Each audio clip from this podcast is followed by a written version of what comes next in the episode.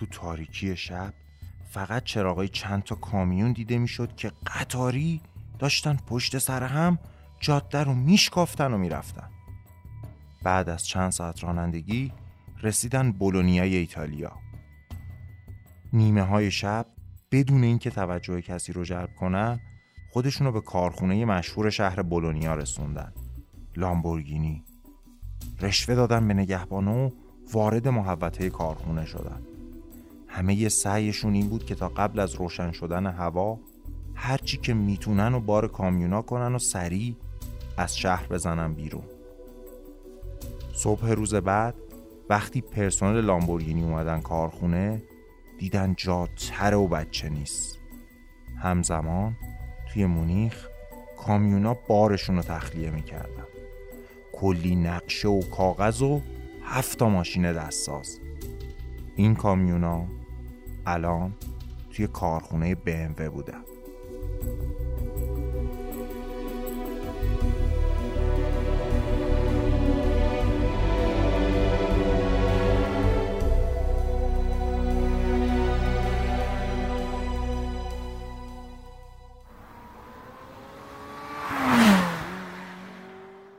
به هجدهمین قسمت چهارچرخ خوش اومدید.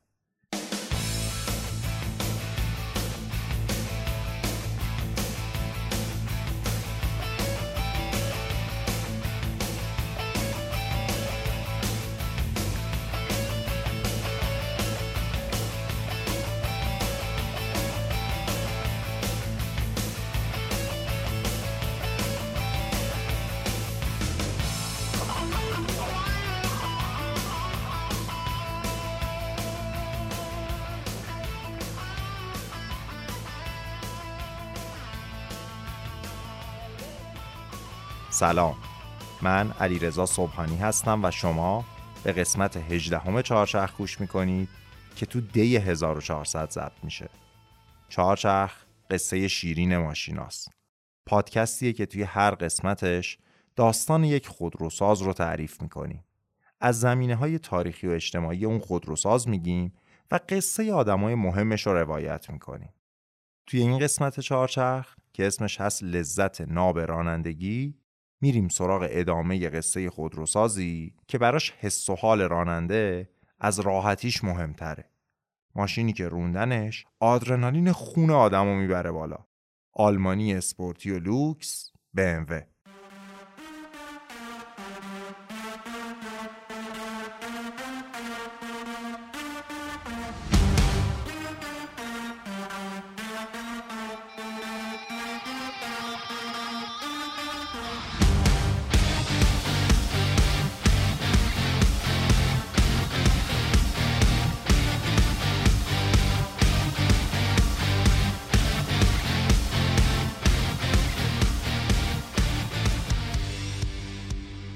قسمت قبل شنیدیم که BMW به عنوان تولید کننده موتور هواپیما کارش رو شروع کرد. بعد از شکست آلمان توی جنگ جهانی اول، متفقین پیروز ساخت هواپیما رو برای آلمانیا ممنوع کردند. در نتیجه BMW مشغول تولید موتورسیکلت و بعدها اتومبیل شد. با قدرت گرفتن نازیا در آلمان و شروع جنگ جهانی دوم BMW مجبور شد تمام تمرکزش رو بذاره روی ساخت موتور هواپیما و بخشای موتورسیکلت و اتومبیل کاملا تعطیل شد. بعد از تموم شدن جنگ، کارخونه اصلی BMW توی مونیخ کاملا با خاک یکسان شده بود و کارخونه های دیگه BMW هم توی آلمان شرقی به دست شوروی افتاده بودند. BMW برای چند سال مجبور شد تجهیزات آشپزخونه بسازه تا اینکه سال 1952 برابر با 1331 خورشیدی اولین ماشین بعد از جنگ BMW معرفی شد. اول سعی کردن ماشینای گرون و لوکس بسازن اما موفق نبودن. بعد رفتن سراغ ساختن ماشینای خیلی خیلی کوچیک، میکروکار. علا رقم استقبال اولیه، تقاضا برای میکروکارها هم به دلیل وضعیت اقتصادی رو به بهبود آلمان کم شد. شرکت به آستانه ورشکستگی رسید و دایملر بنز پیشنهاد کرد BMW رو بخره. توی یه جلسه جنجالی مجمع عمومی سهامدارای عمده می‌خواستن BMW رو بفروشن به بنز و سهامدارای خرد و مهندسا می‌خواستن مستقل بمونن. دوتا برادر به اسمای هربرت و هارالد کوانت بیشتر سهام BMW رو خریدن و با تزریق سرمایه شرکت رو مستقل نگه داشتن. در ادامه با مالکای جدید BMW آشنا شدیم و فهمیدیم که ثروتی که باش BMW رو خریدن از چه راهی به دست اومده. حالا بریم سر ادامه قصه. BMW E46 داشتن اونم توی این روزا حسابی عشق می‌خواد. حامی مالی این قسمت چهارچرخ اوریجینال امپارتس به مالکای E46 کمک می‌کنه که ماشینشون رو در بهترین شرایط نگه دارن. اونایی که E46 سوار میشن بهتر می‌دونن که قطعات فنی و تزئینی اصلی حتی اگه استوک باشه چقدر سختتر گیر میاد و البته چقدر با ارزشتر از کپیای غیر اصله. اوریجینال امپارتس از نادرترین قطعات تریم و بدنه گرفته تا فنی ترین یدکی های مورد نیاز رو براتون تعمین می‌کنه تا کماکان بتونید از سواری بینظیر ای 46 تون لذت ببرید.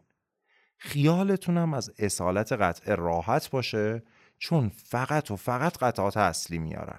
حامی مالی این قسمت چهارچرخ اوریجینال امپارتس اگه یادتون باشه آخرین ماشینی که تو قسمت قبل ازش حرف زدم BMW 700 بود. ماشینی که گفتم توی بدترین وضعیت مالی شرکت طراحی شد و خیلی از قطعاتش آریتی بودن. موتورش مال یکی از موتورسیکلت های BMW بود و سیستم تعلیقش هم از ایزتای چهار نفره میکروکار حبابی BMW قرض گرفته بودن. نسخه های اولیه 700 چند ماه قبل از اون جلسه سهامدارا عرضه شد و نسبتا خوب فروخت. موتور BMW 700 در شرایط عادی 30 اسب بخار قدرت داشت ولی با تعویز کاربراتور تو نسخه اسپورت 40 اسب بخار تولید می‌کرد که برای یه ماشین 600 کیلویی در اون زمان خیلی زیاد بود. سیستم طریق سمی تریلینگ آرمم که از سر بیپولی گذاشته بودن روی ماشین بدجوری جواب داد. بدون اینکه BMW برنامه ریزی خاصی کرده باشه ماشین خانوادگی و معمولیشون به خاطر سیستم تعلیقش توی پیچا فوق پایدار و هیجان انگیز بود. ماشینی که قرار بود یه رقیب ساده و ارزون واسه فولکس وگن بیتل باشه سر از مسابقات اتومبیل رانی محلی در آورد و محبوب شد. موفقیت نسبی 700 کوچولو برای BMW زمان خرید تا قدم نهایی رو برداره. اگر 700 نبود احتمالا BMW نمی‌تونست در مقابل پیشنهاد بنز مقاومت کنه و امروز وجود نداشت. بعد از اون جلسه مجمع عمومی پرماجرا نسخه سدان 700 هم به بازار اومد و با موفقیتش تونست درستی ایده فیدلر مهندس کهنکار و مدیر فعلی شرکت رو ثابت کنه. اما الان وقت حرکت اصلی بود. عرضه یه مدل جدید. ماشینی که همون خصوصیات 700 رو داشته باشه ولی بیشتر و بهتر. یه پروژه جدید تعریف شد به اسم نئوکلاسه کلاس جدید. یه ماشین خانوادگی، چاردر و تروفرز که قرار بود هویت جدید BMW باشه. Im Alltag bewährt. BMW.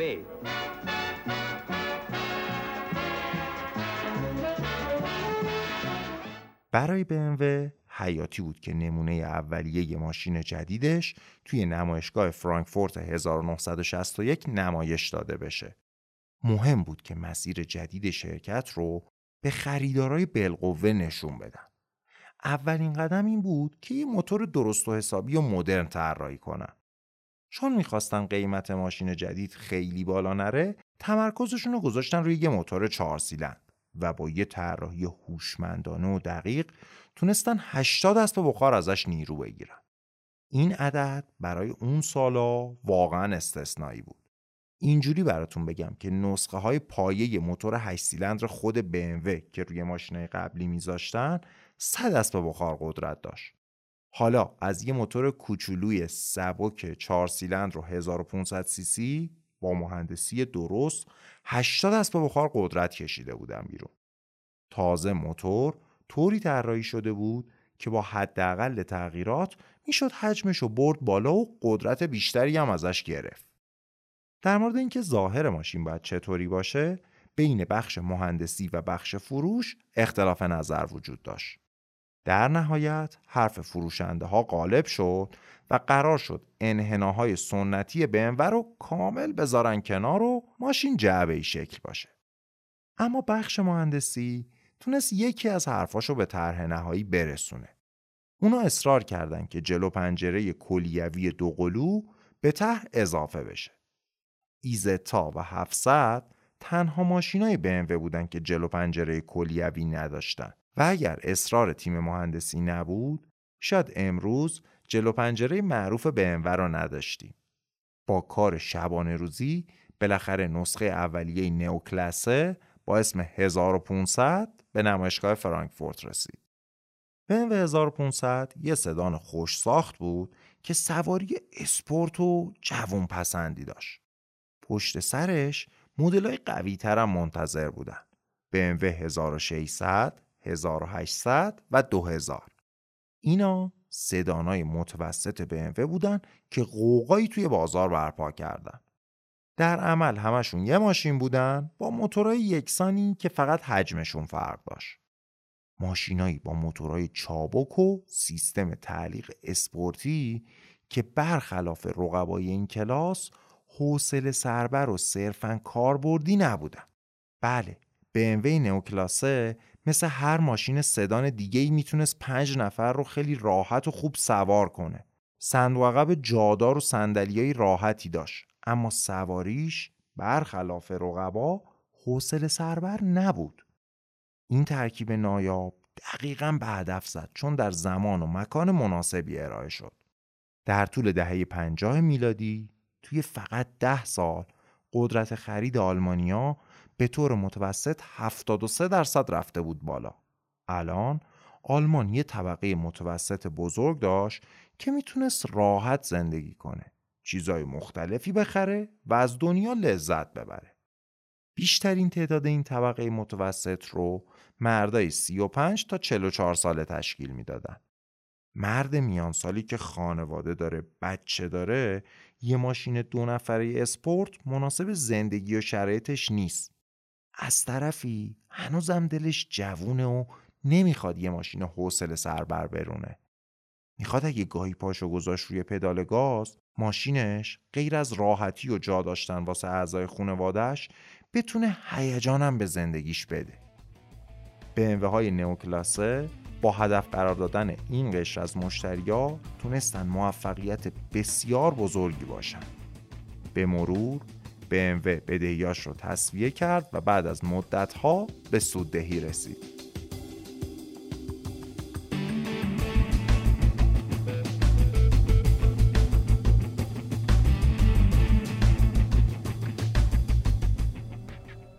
سه سال بعد از معرفی های متوسط نئوکلاسه BMW تصمیم گرفت کوپه های بزرگش رو هم تغییر بده. اون کوپه ها که ادامه نسل BMW 503 و 507 بودن و هنوز موتور 8 سیلند داشتن بازنشسته شدن. اتاقساز معروف کارمن معمول شد یه بدنه کوپه زیبا رو بذاره روی شاسی و موتور نئوکلاسه و اینطوری 2030 متولد شد که سی مخفف کوپس. با موفقیت این ماشین BMW به فکر افتاد که بازار ماشینای کوپش رو توسعه بده.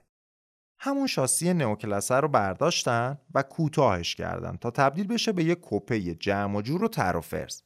اسمش رو گذاشتن سری 02. یعنی اینجوری بود که BMW 1600 یه سدان 14 متوسط بود بعد 1602 می‌شد نسخه کوتاهتر و دو در و کوپه دو هم که معلومه مخفف دو در بود یه ماشین جمع و جور و اسپورتی که قلب جوانای آلمانی رو هدف گرفته بود یکی از کسایی که عاشق این کوپه جدید شد و خریدش خودش هم کارمند BMW بود. مدیر برنامه ریزی محصولات. کسی که تعیین می‌کرد تولیدات شرکت باید چه خصوصیاتی داشته باشن؟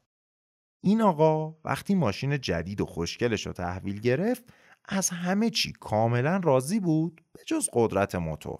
حس می‌کرد قدرت بیشتر می‌تونه سری صفر رو از یه ماشین خوب تبدیل کنه به یه ماشین عالی. این شد که خودش آستیناشو بالا زد و موتور قویتر 2000 سی سی رو گذاشت روی ماشین شخصیش. چند ماهی از این ماجرا گذشت. یه روز ماشینش رو برای سرویس برده بود به تعمیرگاه مرکزی BMW توی مونیخ. اتفاقی همکار شدید. طراح موتور چهار سیلندر فوق‌العاده نئوکلاسه کمی صحبت کردن و متوجه شد که آقای طراح موتور هم یه 16 صفر دو داره. و جالبتر این که اونم به این نتیجه رسیده که موتور 16 صفر دو می‌تونه قوی تر باشه و راه حلش استفاده از موتور 2000 سی سیه. واسه هر دوشون خیلی جالب بود که به یه نتیجه مشترک رسیده بودن. پس تصمیم گرفتن این ایده رو به مدیران ارشد بگن. اینجوری بود که BMW 2002 استوره چندین نسل از ماشین بازا متولد شد.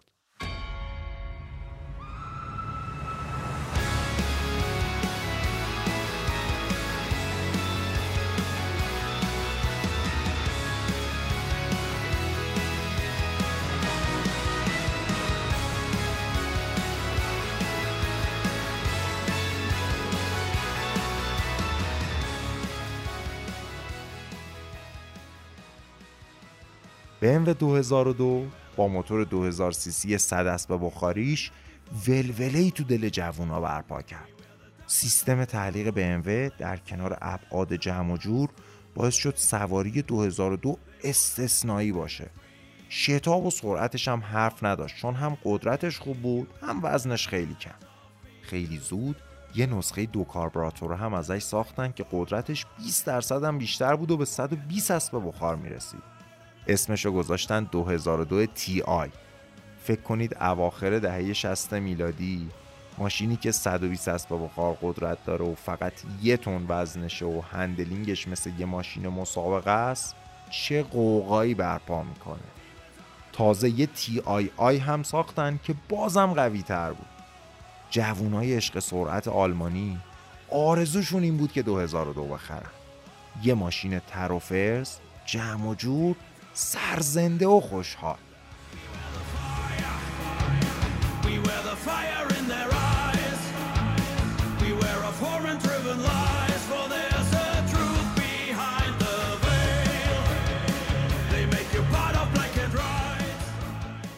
توی نمایشگاه فرانکفورت 1973 BMW تیر آخر رو به قلب عاشقای سرعت و هیجان زد.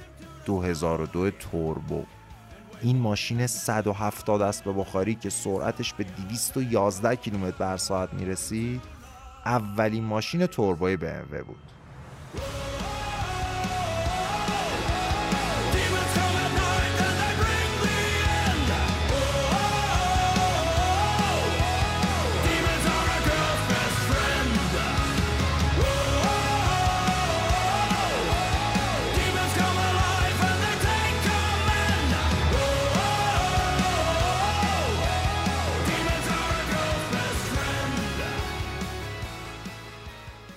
نئوکلاسه و زیر مجموعش سری صفر دو BMW رو از یه شرکت در آستانه ورشکستگی تبدیل کردن به کمپانی پولسازی.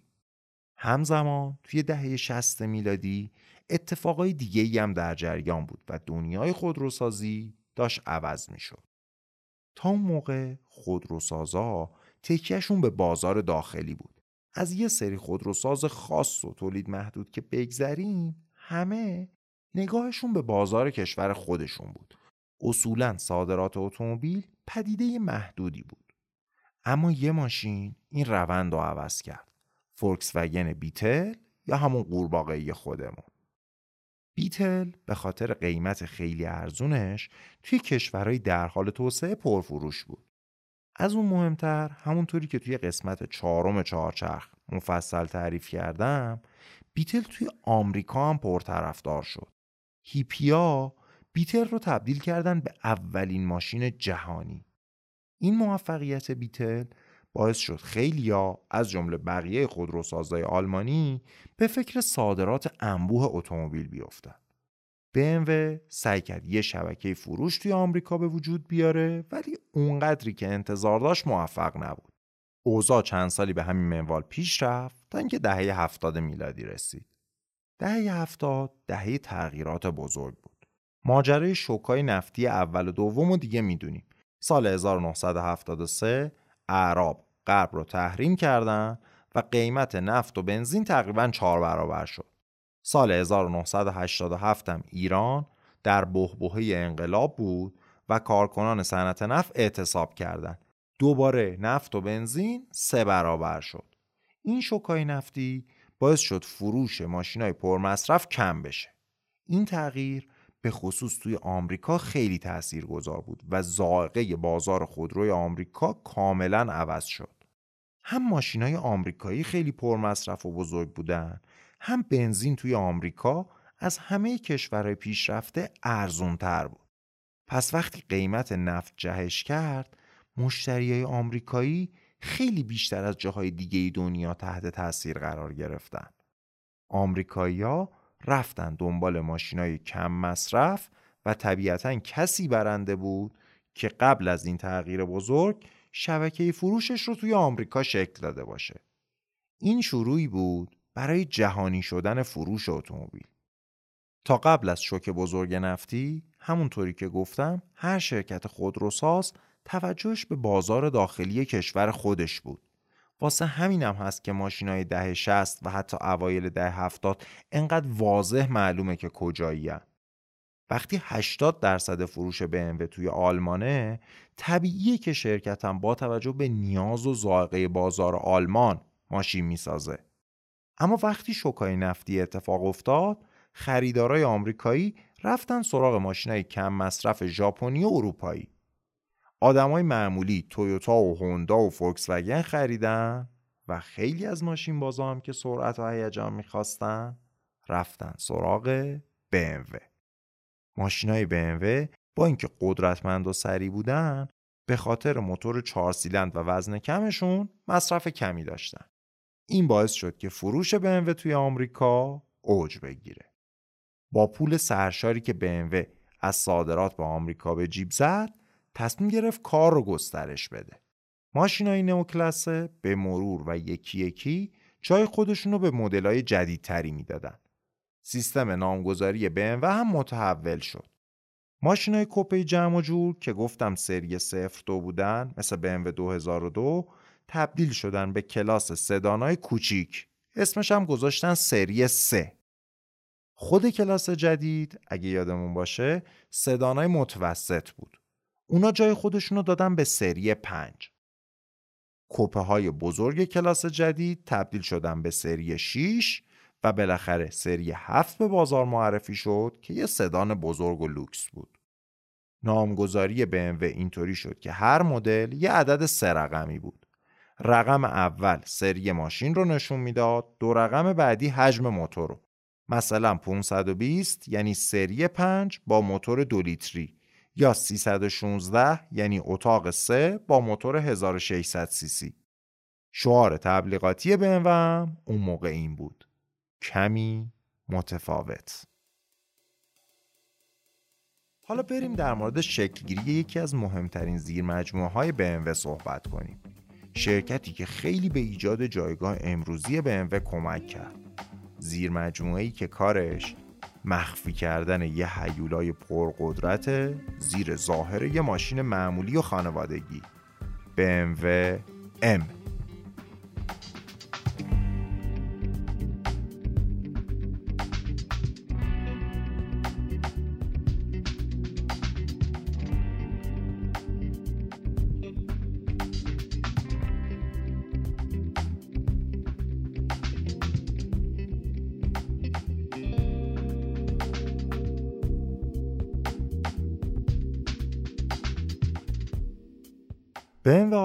نئوکلاسه به خصوص 2002 به خاطر هندلینگ اسپورتشون محبوب علاقمندای به اتومبیل رانی شدن.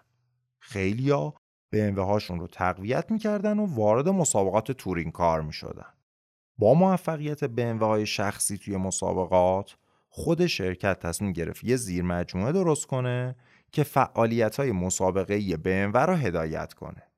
اسم این مجموعه رو گذاشتن BMW موتور اسپورت. لوگو موتور اسپورت از سه رنگ تشکیل میشه.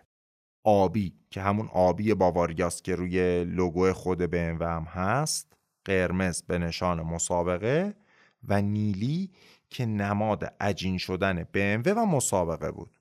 یه راننده بازنشسته آلمانی به اسم یواخین نیرپاش هم به عنوان رئیس این بخش انتخاب شد. هدف موتور اسپورت این بود که مدلای معمولی BMW رو تبدیل کنه به ماشینای مسابقه و با کسب افتخار در مسابقات فروش شرکت مادر رو ببره بالا. کل این بخش با 35 نفر کارش رو شروع کرد. BMW موتور اسپورت واسه اولین پروژش مدل E9 رو که یه کوپه بزرگ بود برداشت و تبدیلش کرد به یه هیولای مسابقه ای. اسمش رو گذاشتن 3 CSL ماشینی که معروف شد به بتموبیل. بتموبیل یا همون 3 CSL تونست BMW رو قهرمان مسابقات تورین کنه. اما از عواست دهه هفتاد پورشه با مدل 911 توربو وارد میدون شد و در نتیجه BMW جامای کمتری رو می برد. رئیس بخش موتور سپورت نیرپاش به این نتیجه رسید که BMW نیاز به یه سلاح خیلی قوی تر از بتموبیل داره. سلاحی که بتونه پورشه رو سر جاش بشونه. نیرپاش فکر می‌کرد که برای رقابت با پرشه باید یه ماشین موتور وسط ساخت. فکری که در نهایت اولین ماشینی شد که آرم ام رو روی خودش داشت. BMW M1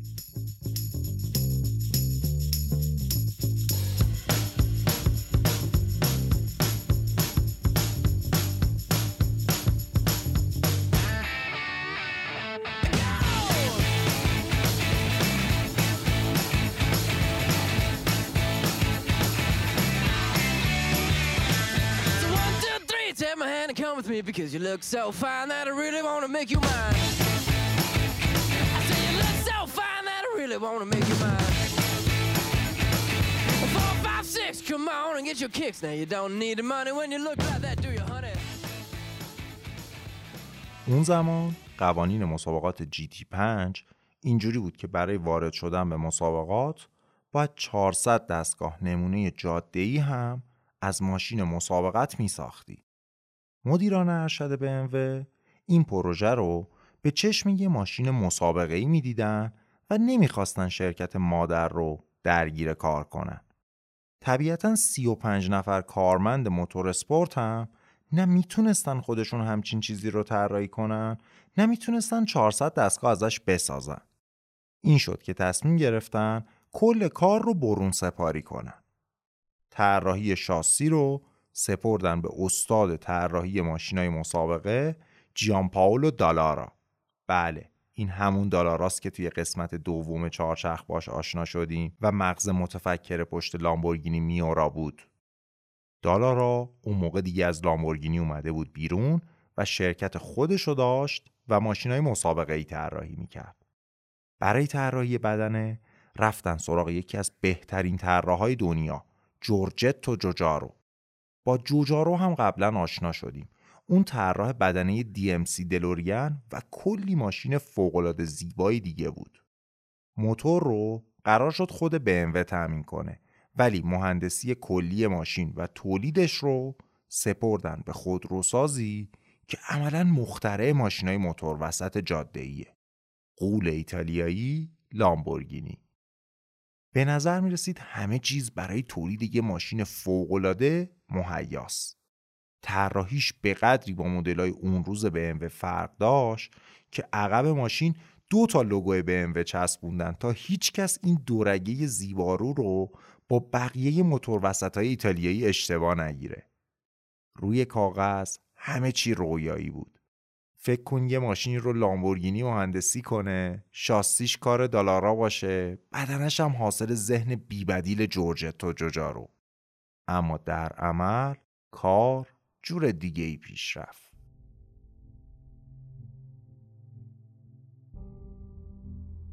لامبورگینی اون موقع اوضاع مالی خیلی افتضاحی داشت.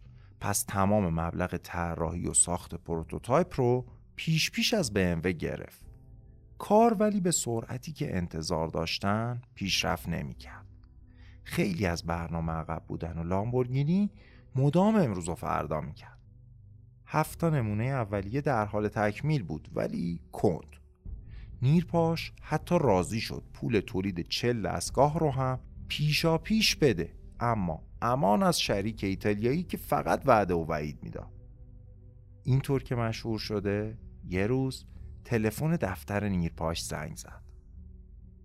آقای نیرپاش من نمی‌تونم خودم معرفی کنم. ولی باید بهتون بگم که ورشکستگی لامبورگینی حتمیه. بهتره یه فکری برای پروژهتون بکنید. اگر لامبورگینی ورشکسته می‌شد BMW بیچاره می‌شد. تمام دارایی لامبورگینی می‌رفت توی پروسه دادرسی و معلوم نبود چه بلایی سر prototype های ارزشمند M1 میاد. نیرپاش دستپاچه چند نفر رو مأمور کرد که همون شب برن بولونیا کارخونه لامبورگینی. مأمورین بخش Motorsport BMW به نگهبانای کارخونه که چند ماه بود حقوق نگرفته بودن رشوه دادن و وارد استودیوی طراحی لامبورگینی شدن. اون هفتا نمونه اولیه و هرچی نقشه و طرح به دستشون می‌رسید و برداشتن و بار کامیون کردن و شبونه زدن به چاک.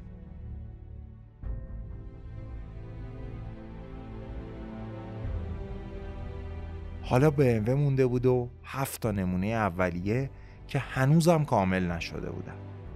Motorsport با قرض گرفتن چند تا مهندس از شرکت مادر سعی کرد پروژه رو تموم کنه اما کار به سختی پیش می‌رفت. لامبورگینی چند هفته بعد از اون اتفاق اعلام ورشکستگی کرد.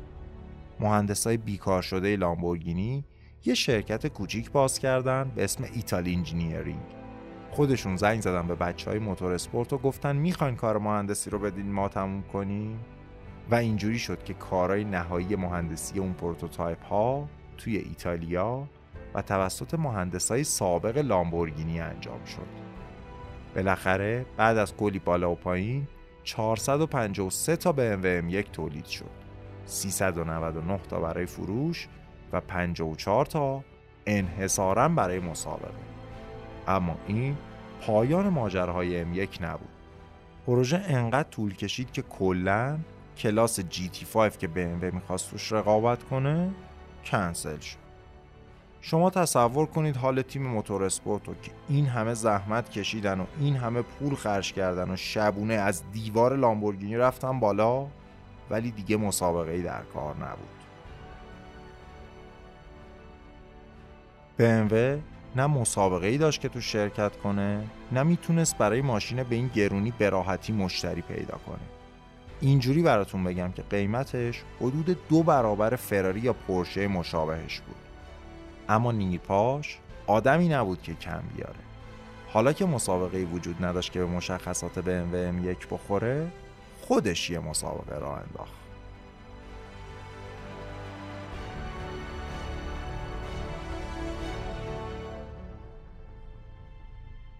یه مسابقه شروع کردن به اسم BMW پروکار و توی این مسابقات خیلی از راننده های مشهور اون زمان فرمول یک رو نشوندن. پشت فرمون M1 کلا هم دو سال برگزار شد که سال اول رو نیکی لاودا برد سال دوم رو نلسون پیکه.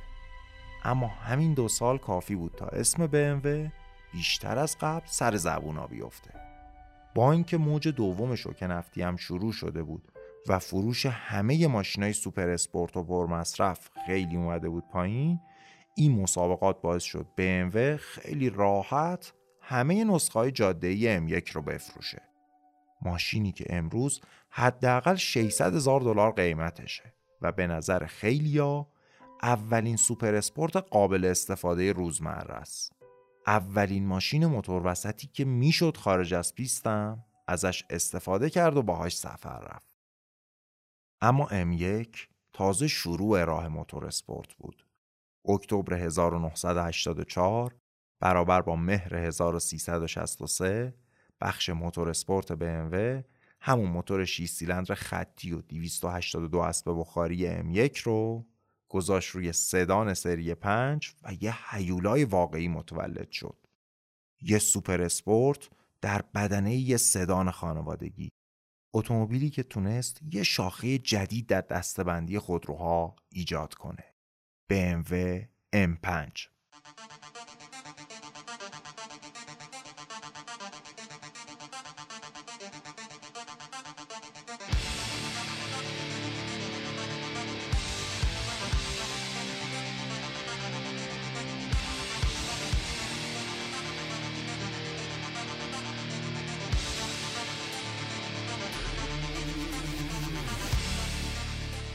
BMW M5 یه ماشین استثنایی بود.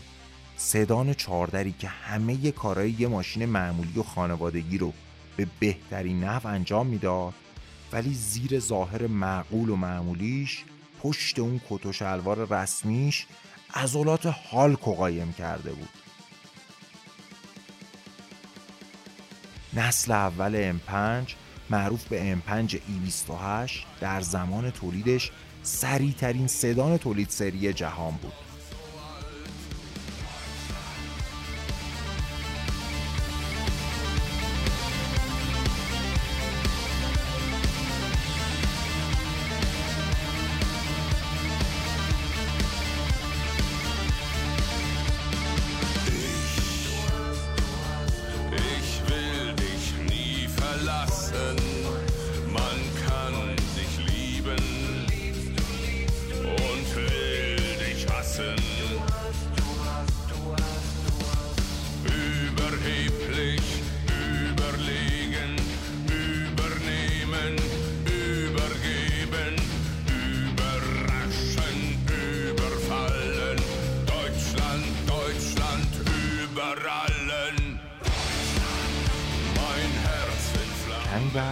BMW می‌خواست سدان کوچیکش یعنی سری 3 رو وارد مسابقات DTM کنه. DTM یا مسابقات تورینکار آلمان یه سری مسابقات خیلی جذابه که توش ماشینای عادی که آدم هر روز توی خیابون می‌بینه ارتقا پیدا می‌کنن و با هم مسابقه میدن. همین که شرکت کننده ها بر پایه ماشینای عادی هم هستن انقدر جذابش می‌کنه. خیلی از مسابقات از جمله DTM اینجوری هستن که ماشینی که می‌خواد واردشون بشه باید توی یه سری قطعات فنی اصلی بر یه ماشین تولید سری باشن. بعضی وقتا یه خودروساز که می‌خواد به هر قیمتی برنده یه مسابقه بشه میره نسخه معمولی رو شدیدن ارتقا میده و عملا یه ماشین مسابقه می‌سازه و میفروشه به مشتریاش. به این ماشینا میگن هومولوگیشن اسپشال. ماشینی که با قوانین یه مسابقه خاص همخوان شده. حالا چون این ماشینی که به مشتریا فروختن خودش یه ماشین مسابقه درست و حسابیه وقتی برای مسابقه اصلی ارتقاش میدن دیگه هیچ که حریفش نیست و خیلی بالاتر از رقباییه که از ارتقای یه ماشین معمولی درست شدن. BMW مجبور بود برای همخوان کردن سری 3 با مسابقات DTM طبق قوانین 5000 دستگاه ازش بسازه. برای این کار بخش motorsport مشغول شد و نسل دوم سری 3 با کد E30 رو به شدت ارتقا داد. شاسی تقویت شده، سیستم تعلیق اسپورتی و مهمتر از همه یه موتور چهار سیلندر 200 اسب بخاری که عین یه موتور مسابقه خیلی فرز و سریع دور می‌گرفت. اینجوری یکی دیگه از مدل‌های افسانه شرکت متولد شد. BMW M3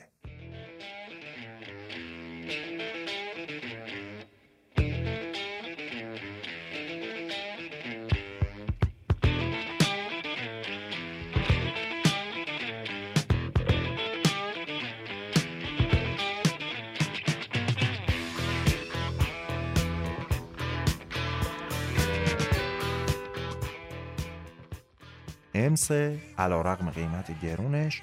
با استقبال خیلی خوبی مواجه شد.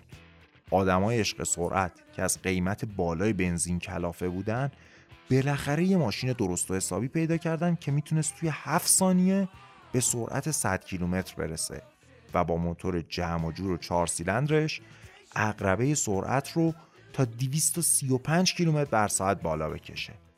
اعدادی که برای دهه 80 میلادی معرکه بودن. از اون بهتر حس و حال رانندگی باهاش بود. سیستم تعلیق مسابقه ایش و دیفرانسیل لغزش محدودش در کنار وزن کم و موتور تر و فرز باعث شده بود امسه یکی از لذت بخشترین ماشینای اسپورت بازار باشه. بالاخره سال 1991 موتور اسپورت رسما اسمش رو عوض کرد و شد BMW M. یه ام تنها و خیلی ساده. که برای ما ماشین بازا خیلی حرف داره. امی که وقتی کنار اون سرنگ آبی و نیلی و قرمز مورب قرار می‌گیره ضربان قلبمون رو می‌بره بالا و آدرنالین رو وارد خونمون می‌کنه. چون می‌دونیم پشت اون جلو پنجره دوقلو یه حیولا به زنجیر کشیده شده که منتظر از قفس آزادش کنن.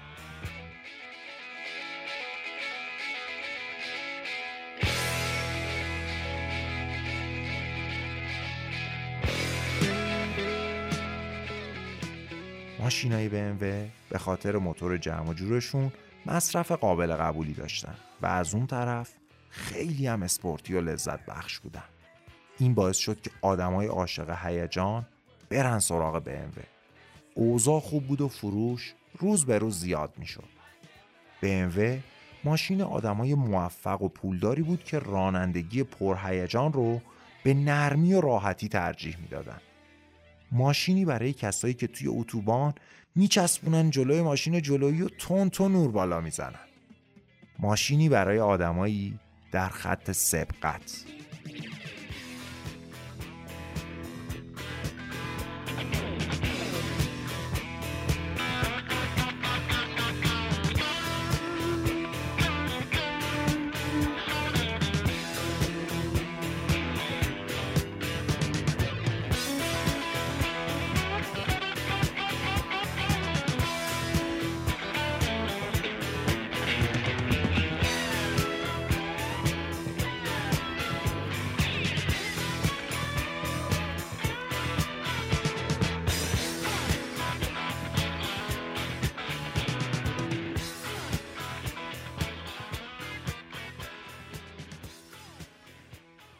حالا بریم سراغ جنگ BMW و بنز.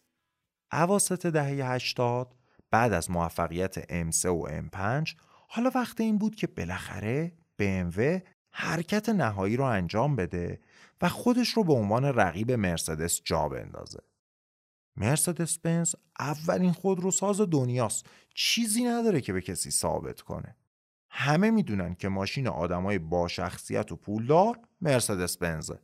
رئیس جمهورا، وزرا، سفرا، مدیرا بنز دارن. تا اینجای قصه موفقیت BMW توی مدلای جمع و جور و متوسط بود. سلطان مسلم سدانای بزرگ هنوز اسکلاس مرسدس بود. BMW می‌دونست که اگه می‌خواد همه به عنوان رقیب بنز بشناسنش باید سدان بزرگی بسازه که از بنز اسکلاس بهتر باشه. اما این کار مثل اینه که بخوای توی مسابقه صدای کی بیشتر شبیه داریوشه از خود داریوش بهتر باشی. سال 1983 اولین نسخه گلی از بدنه سری هفت جدید آماده شد. اون موقع BMW به شدت درگیر طراحی آیرودینامیک بود. یعنی همه چیز در خدمت این بود که ماشینای BMW مقاومت کمتری در مقابل هوا داشته باشند. وقتی مدیرای عالی برای اولین بار این نمونه گلی رو دیدن خیلی خوششون اومد. یه ماشین با ظاهر بروز و مدرن که دقیقا نقطه مقابل رقیب مرسدس اسکلاس W126 قرار می گرفت. هرچی بنز محافظه کارانه و سنتی طراحی شده بود در مقابلش BMW نرم و مدرن و صاف بود. به قول طراحش اسلیک بود. پوزه ماشین رو تا حد امکان کوچیک کرده بودن تا مقاومتش در مقابل هوا بیاد پایین. حالا نمونه گلی وسط اتاقه و مدیرای BMW هم جلسه گرفتن. فضای جلسه هم تعریف و تمجید و ما چقدر خوبیم و چه کردیم با این طرحمون. یهو وسط اون همه آدم کله گنده یه جوون سی و چهار ساله به اسم ولفگانگ رایتسل دستشو بلند کرد. رایتسل تا همین شیش ماه قبل یک کارشناس ساده محصول بود. تازه ترفیع گرفته بود و شده بود یه مدیر میانی در زمینه تحقیقات بازار. رایتسل آب دهنشو قورت داد و با یکم ترس و لرز گفت به نظر من ماشین زیادی باریکه ابهت نداره اون کاریزمایی که ما واسه مقابله با بنز بهش نیاز داریم رو نداره اگر اینو بفرستیم توی بازار مرسدس درسته قورتمون میده همه زل زده بودن بهش رئیس خود رایتسل که می‌شد مدیر توسعه محصولات جدید یه چشقوره بدی به این جوون پررو و بلبل زبون انداخت و بعدش رو کرد به مدیرامل و گفت قربان سیاست کلی ما همونطور که دستور داده بودین اینه که محصولاتمون آیرودینامیک فوق‌العاده‌ای داشته باشن. هدفمون این بود که ضریب مقاومت آیرودینامیک حتما کمتر از سه دهم باشه. پس طراحا مجبور شدن ماشین رو باریک و کم ارتفاع طراحی کنن. این کار باعث شده ماشینمون حداقل ده درصد کم مصرفتر بشه. اما رایتسل کوتاه نیامد. دوباره اومد توی بحث و گفت برای کسی که می‌خواد گرونترین سدان بازار رو بخره ضریب آیرودینامیک و یکی دو لیتر مصرف بیشتر اهمیت زیادی نداره قربان سدان بزرگ شخصیت خاص خودشو می‌خواد کاراکتر می‌خواد. این ماشین باید خاص باشه. اینطوری حریف بنز E-Class هم نمیشه چه برسه به S-Class برای مشتری اینجور ماشینا پرستیژ از هر چیزی مهمتره. ظاهر ماشین باید گویای موقعیت اجتماعی و موفقیتاشون باشه. اینطوری که خود رایتزل تعریف می‌کنه به خاطر حاضر جوابیش توی اون جلسه تونست یه ارتباط مستقیمی با مدیرعامل پیدا کنه و بعد از چند هفته مدیریت قانع شد که تغییرات در طرح رو به رایتزل بسپاره. جوون قصه ما در مرحله اول ماشین رو از وسط نصف کرد و 4 سانت به ارزش اضافه کرد. وقتی نمونه عریستر رو بردن پیش مدیر خیلی خوشش اومد. اونجا بود که رایتسل فرصت رو مناسب دید تا پیشنهاد دومش رو هم بگه قربان اگر اجازه بدین کاپوت رو هم کمی کشیده تر کنین چون می‌خوام موتور دوازده سیلند توش جا بشه چی؟ موتور دوازده سیلند روی یه سدان؟ دیوونه شدی رایتسل؟ قربان این بهترین فرصت ماست که از مرسدس سبقت بگیریم بعد از جنگ جهانی دوم هیچ ماشین سواری آلمانی موتور دوازده سیلند نداشته. مشتری های محافظه کار و سنتی هر کاری بکنیم اول و آخرش بنز می‌خرن. اما موتور دوازده سیلند مشتری های بروز رو میکشونه سمت ما. قربان ماشین دوازده سیلند با همون نگاه اول برای خریدار هیچ شکی باقی نمی‌ذاره که ما خیلی بالاتر از مرسدس 8 سیلندریم. BMW با هدایت رایتسل تصمیم گرفت به جای اینکه راه اسکلاس رو تکرار کنه یه راه جدید بره. اونا می‌دونستن که بنز نهایت راحتی و امکانات رو در اختیار سرنشیناش می‌ذاره. بنز به خصوص اتاق 126 که اون موقع پرچمدار سدانای بزرگ و لوکس بود برای یه مدیر 50 ساله طراحی می‌شد که از ماشین فقط راحتی و آپشنای زیاد رو می‌خواست. کسی اون موقع از یه سدان بزرگ انتظار اسپورتی بودن نداشت و این نقطه بود که BMW دقیقا دست گذاشت روش. این برگ برنده BMW بود. ساختن ماشین بزرگ و لوکسی که در عین حال دی اسپورتی و تر و فرز BMW رو هم dاشته باشه. BMW برای این ماشین یعنی نسل دوم سری هفت اتاق E32 سنگ تموم گذاشت. علاوه بر همه آپشنای بنز حتی تلفن و فکس هم برای ماشین در نظر گرفت و از اون طرف سیستم تعلیق و موتور هم به اندازه هر BMW دیگه ای اسپورتی و چابک بود. مدیرای BMW به حرف رایتسل گوش کردن و اولین شرکت آلمانی شدن که بعد از جنگ جهانی دوم یه موتور دوازده سیلندر رو گذاشتن روی یه ماشین سواری. BMW با موتور دوازده سیلندرش به قدری سریع بود که برای اولین بار سرعتش رو به 250 کیلومتر بر ساعت محدود کردن. وقتی یکی از نسخه های سری هفت جدید به دست مدیرای مرسدس رسید اونا فقط چند ماه دیگه تا معرفی نسل جدید اسکلاسشون فاصله داشتن تقریبا همه کارهای پروژه انجام شده بود اما مدیرای مرسدس با دیدن BMW چنان بهت زده شدن که کل پروژه و هر کاری که تا اون موقع کرده بودن و ریختن دور رو از اول شروع کردن. دقیقا به خاطر رقابت با سری هفت BMW بود که اسکلاس جدید بنز معروف به W140 با سی ماه تأخیر به بازار اومد. فکر کنید بنز بزرگ بیشتر از دو سال زمان نیاز داشت تا آماده رقابت با پادشاه جدید سدانهای لوکس BMW سری 7 E32 بشه یه مجله معروفی هست توی آلمان به اسم اوتوموتور روندشپورت که هر سال جوایزی برای بهترین ماشین سال توی کلاسای مختلف میده. سال 1988 رایتسل که به خاطر ایده موفق سری هفت الان جای رئیسش رو گرفته بود از طرف شرکت توی مراسم جوایز مجله شرکت کرد. برای اولین بار در تاریخ این جایزه در هر سه کلاس سدان یعنی سدان کوچیک، متوسط و بزرگ BMW برنده شد و مرسدس دست خالی از مراسم برگشت. خود رایتسل تعریف می‌کنه که وقتی سری هفت آخرین جایزه رو از اسکلاس برد نماینده مرسدس وسط مراسم با یه قیافه گرفته و عصبانی از سالن رفت بیرون.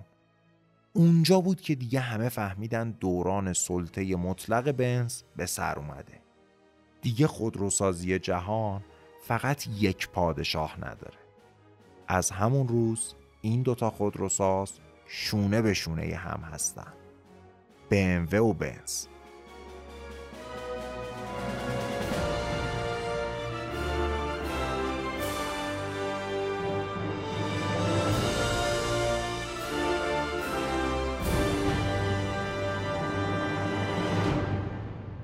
BMW سال 1999 سکان طراحیش رو سپرد به کریس بنگل.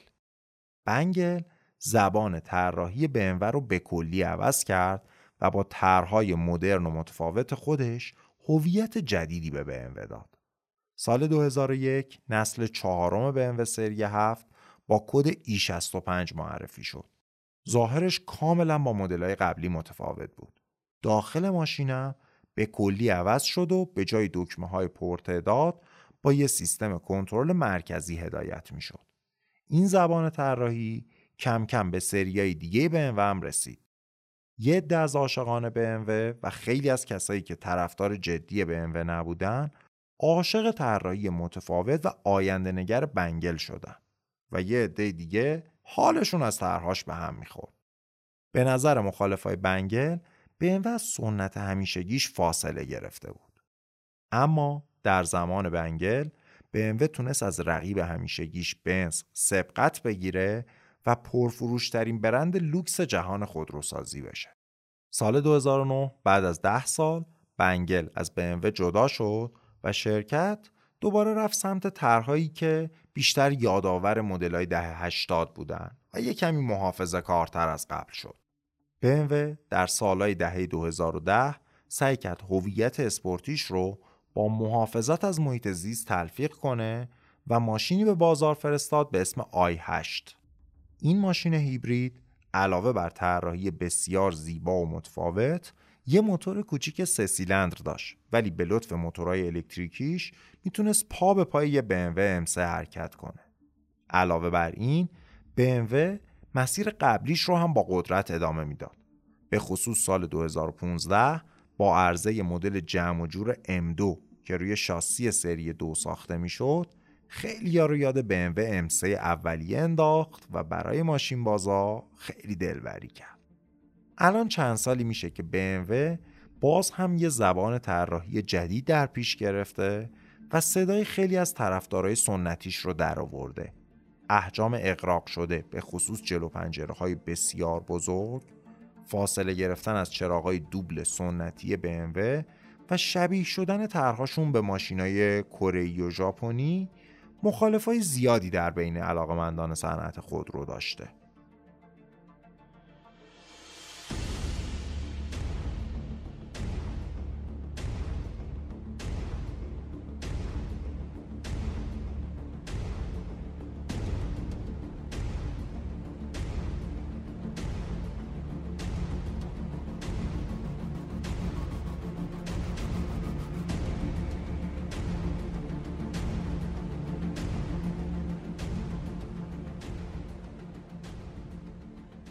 حالا بیاین کمی از سیاست های توسعه BMW صحبت کنیم. زمانی که دیگه BMW خودش رو در کلاس لوکس اثبات کرده بود، رفت دنبال به دست آوردن بازارهای جدید.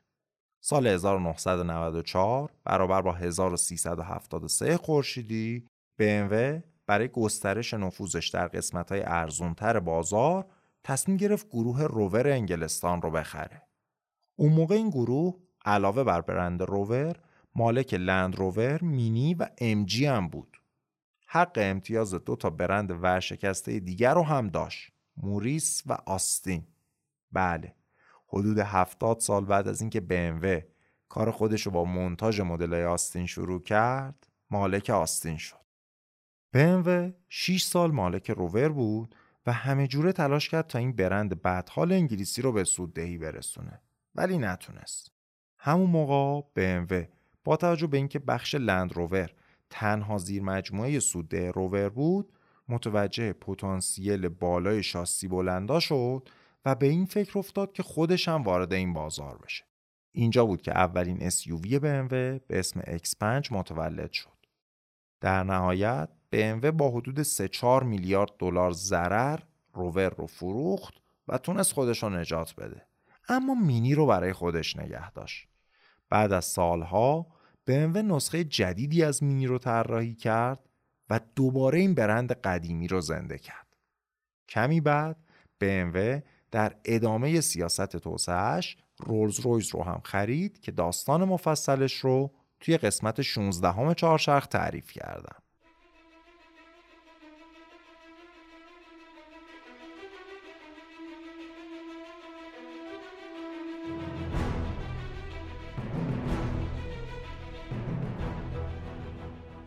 BMW توی همه این سالا تمام تلاش خودشو کرد تا هویت خاص خودش رو بسازه و اونو حفظ کنه. مثلا اکثر مواقع مهندسا دنبال اینن که صداهایی که تو ماشین میاد تا حد ممکن کم باشه. اما BMW روی کیفیت صداها کار می‌کنه. تلاش مهندسای BMW اینه که هر صدایی تو ماشین میاد به راننده حس اسپورت بودن القا کنه. حتی برف ها طوری طراحی میشن که صدای تر و فرزی بدن که به راننده حس سری بودن بده. هزاران ساعت کار میشه تا وقتی پات رو تا ته روی پدال گاز فشار میدی غیر از شتاب بالا حس و صدایی هم که تو ماشین میاد بهت احساس سرعت بده. BMW بخشی از نرمی و راحتی رو فدا کرده تا سرزنده و فرز باشه. این همه زحمت و کار مهندسی باعث شده حس رانندگی با BMW از هر ماشین دیگه ای متفاوت باشه. من یه BMW سری 5 مدل 2010 رو اجاره کرده بودم. وقتی ماشین رو روشن می کردی آرم BMW روی داشبورد ظاهر می شد و ماشین یه گاز خیلی خیلی کوچولو می‌داد.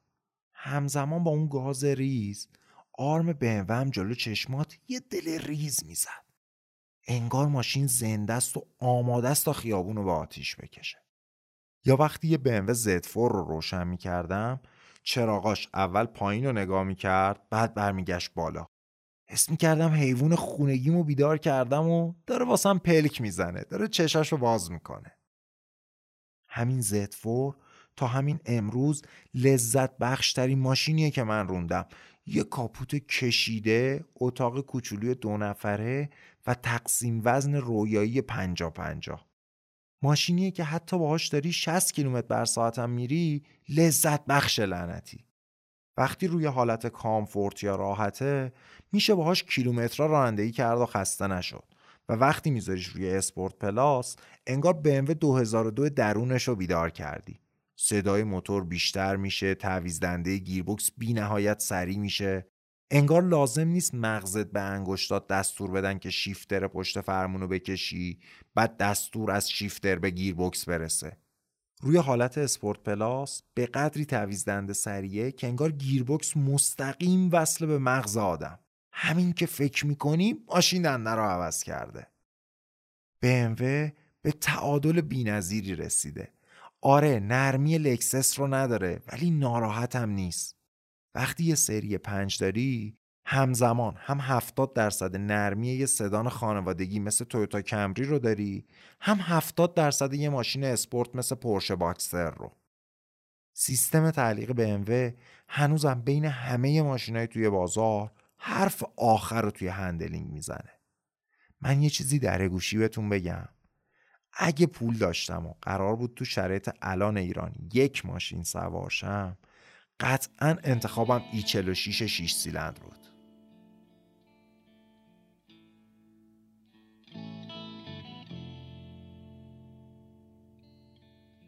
BMW راه درازی اومده.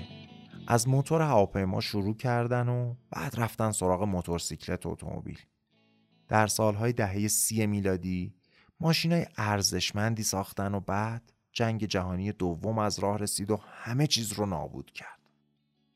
بعد از جنگ BMW چندین بار مسیر عوض کرد از تمرکز روی گرونترین بخش بازار تا ساختن ماشینای خیلی ارزون سرمایه سیاه برادران کوانت در کنار نبوغ مهندسی فیدلر به شکل نئوکلاسه BMW رو نجات داد. BMW تونست با تلاش و نوآوری خودش رو به عنوان رقیب اصلی قدیمی ترین خودروساز جهان یعنی مرسدس بنز جا بندازه و بر قله خودروسازی دنیا قرار بگیره. BMW بعد از اونم از پا ننشست و تلاش کرد همیشه با تغییرات بازار همراه باشه.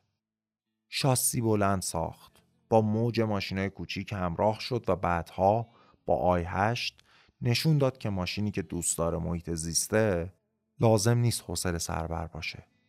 BMW الان با اختلاف کمی بعد از بنز دومین برند پرفروش لوکس دنیاست. در سال 2020 بیش از دو میلیون و دویست هزار اتومبیل فروخته و با 5 میلیارد یورو سود از ارزشمندترین برندهای خودروسازی دنیاست. در حال حاضر BMW مشغول سرمایه گذاری روی توسعه ماشینای سلول سوختی هیدروژنی و خودران واسه آینده است. جا داره یه موضوع دیگر رو هم اشاره کنم. گونتر کوانت پدر برادران کوانت به خاطر مشارکتش در جنایات نازی ها دادگاهی شد و به خاطر کمبود شواهد تبرئه شد. از اون به بعد مسئله به دست فراموشی سپرده شد و این بخش تاریک BMW تا همین سال 2007 از نظرها پنهان بود تا اینکه مستندی به اسم سکوت کوانت ها پرده از این راز تاریک برداشت الان 29 درصد سهام BMW در اختیار پسر هربرت کوانته و 21 درصدش هم در اختیار دخترشه که ثروتمندترین زن آلمانه طبیعتا نمیشه نوه های گونتر کوانت رو به خاطر گناه پدر بزرگشون سرزنش کرد. به خصوص که از نظر قانون پدر بزرگ اونا تبرئه شده بوده. اما جالبه که بدونیم طبقه فوق ثروتمند آلمان امروزی چه ارتباطاتی با اون دوران تاریک می‌تونن داشته باشن.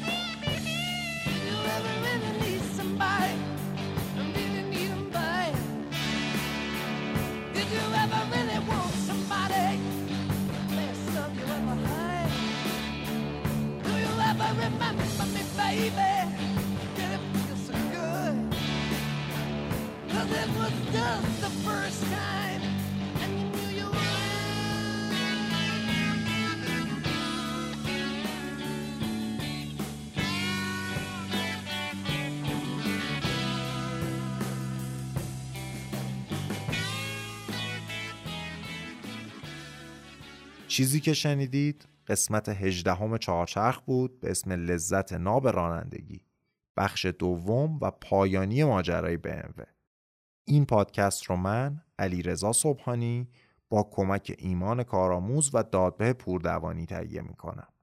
مخصوصا ایمان کارآموز عزیز که وقت بسیار زیادی رو صرف کرد تا متن این دو قسمت رو ویراستاری کنه.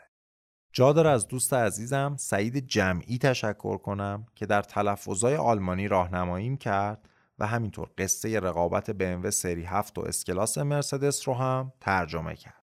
سعید از کارشناسای شرکت دایملر بنزه و یه گروه رو در کلاب هاوس اداره می‌کنه به اسم صنعت خودرو که توش در مورد مباحث روز خودروسازی گپ و گفتای جذابی در جریانه لینک این گروه رو در بخش توضیحات این قسمت می‌ذارم.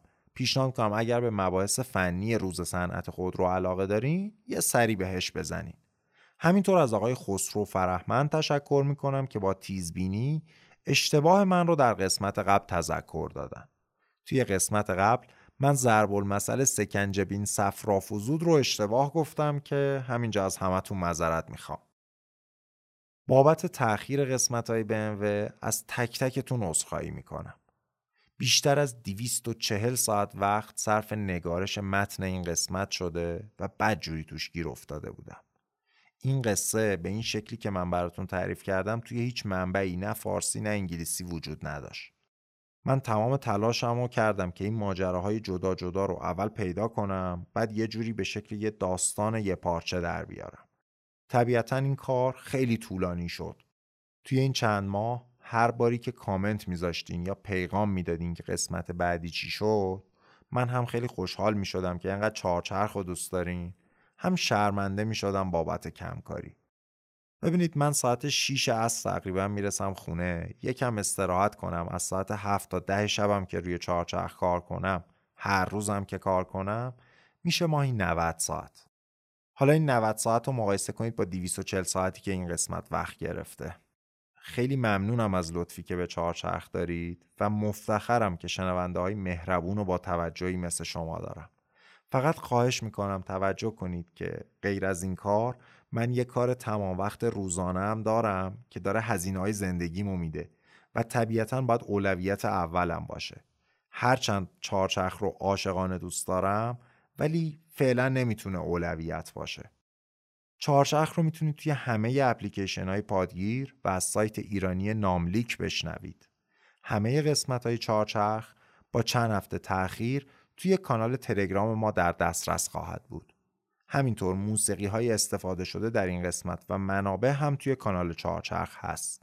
اگر دارین از تلگرام این پادکست رو میشنوین می‌خوام ازتون خواهش کنم یه اپلیکیشن پادگیر نصب کنید و از اونجا چهارچرخ رو دنبال کنید. مثلا Castbox توی Spotify هم هستیم. اما در هر حال قسمت های مختلف روی تلگرام هست تا شما بتونید از اون طریق دوستایتون رو که اهل پادکست نیستن یا اهل نصب کردن یه اپلیکیشن جدید نیستن رو جلب کنید.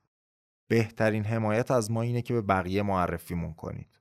ازتون می‌خوام تا می‌تونید این کار رو بیشترم انجام بدین. استوری کنین بفرستین بگین. معرفی کردن چهارچرخ بزرگترین کمکه. به طور ویژه هم تشکر می‌کنم از دوستانی که لطف و بزرگواری داشتن و توی سایت هامی باش از چهارچرخ به صورت مالی حمایت کردن. ممنونم ازتون که لطف داشتین و با اینکه هیچ وظیفه گردنتون نبود از چهارچرخ حمایت مالی کردین. امیدوارم سختی های ساختن این قسمت توی چیزی که شنیدین تاثیر بدی نداشته و نظرتون رو جلب کرده باشه. چون راستشو بخواین من واسه ساختنشون خیلی هرس خوردم. آخریش هم این بود که لپتاپم خراب شد. خیلی حرف زدم. تا قسمت بعد. خداحافظ.